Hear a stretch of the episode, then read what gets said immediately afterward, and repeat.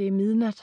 Det er brændende varmt, og jeg tror måske, jeg er høj på smertestillende piller.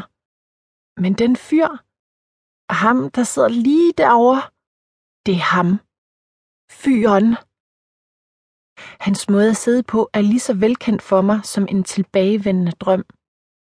Sammensunkne skuldre, hovedet lagt på skrå mod højre, og næsen få centimeter over toppen af hans tusch. Fuldstændig opslugt. Mit hjerte svulmer en smertefuld form for eufori. Han er tæt på. Kun to borde væk, og han vender min vej. Der er kogende hit på caféen. Luften er fyldt med duften af bittersød kaffe. Tre års længsel river sig fri af min krop og vælter ud gennem mine læber. Josh! Han løfter hovedet med et sæt. I lang tid, i meget lang tid, stiger han bare på mig. Og så blinker han. Ejler? Du kender mit navn! Du kan udtale mit navn!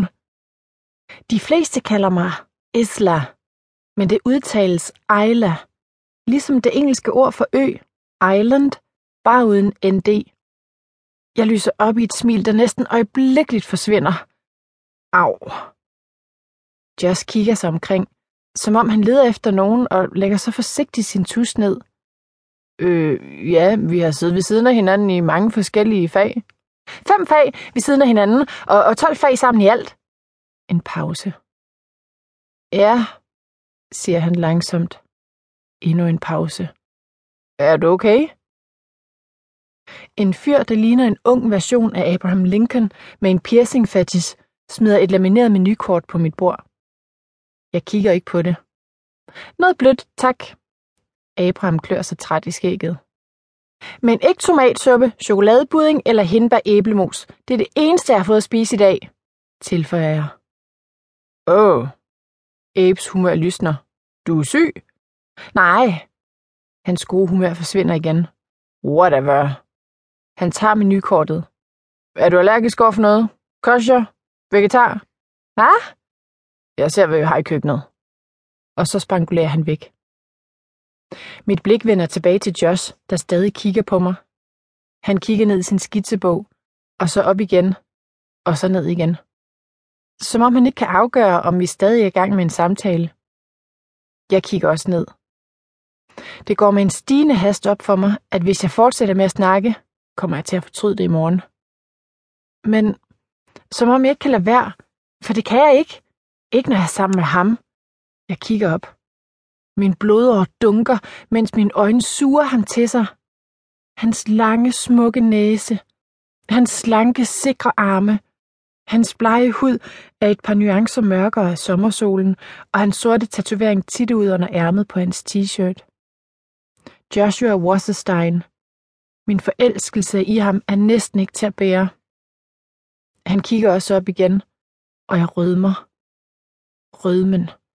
En forbandelse, der hviler over alle rødhåret. Jeg er taknemmelig, at han rømmer sig for at sige noget. Er det ikke mærkeligt, at vi aldrig har rendt ind i hinanden før? Jeg hopper i. Kommer du tit her?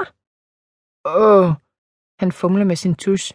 Jeg mente, øh, her i byen. Jeg vidste, at du boede på Upper West Side, men jeg har aldrig set dig her omkring. Det knurrer i mit bryst. Jeg vidste godt, at han boede her, men jeg havde ingen anelse om, at han vidste, at jeg også boede her.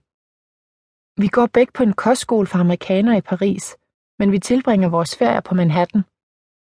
Alle ved, at Josh bor her, fordi hans far sidder på en af New Yorks pladser i senatet. Men der er ingen grund til, at nogen skulle huske, at jeg også bor her. Jeg kommer ikke ud så tit, ryger det ud af mig. Men jeg er dødsulten, og der er intet at spise derhjemme. Og så på en eller anden måde sætter mig på den tomme plads over for ham. Min kompashalskede banker imod bordkanten. Jeg fik fjernet mine visdomstænder i morges, og jeg tager alle de her piller, men min mund er stadig øm, så det er derfor, jeg kun kan spise blød mad. Josh lyser for første gang op i et smil. Det føles som om, jeg har klaret en svær opgave. Jeg gengælder smilet så stort, som jeg kan, selvom det gør ondt. Hvad? Smertestillende medicin. Nu giver det mening. Oh shit! Jeg trækker et ben op og smækker mit knæ op i bordpladen.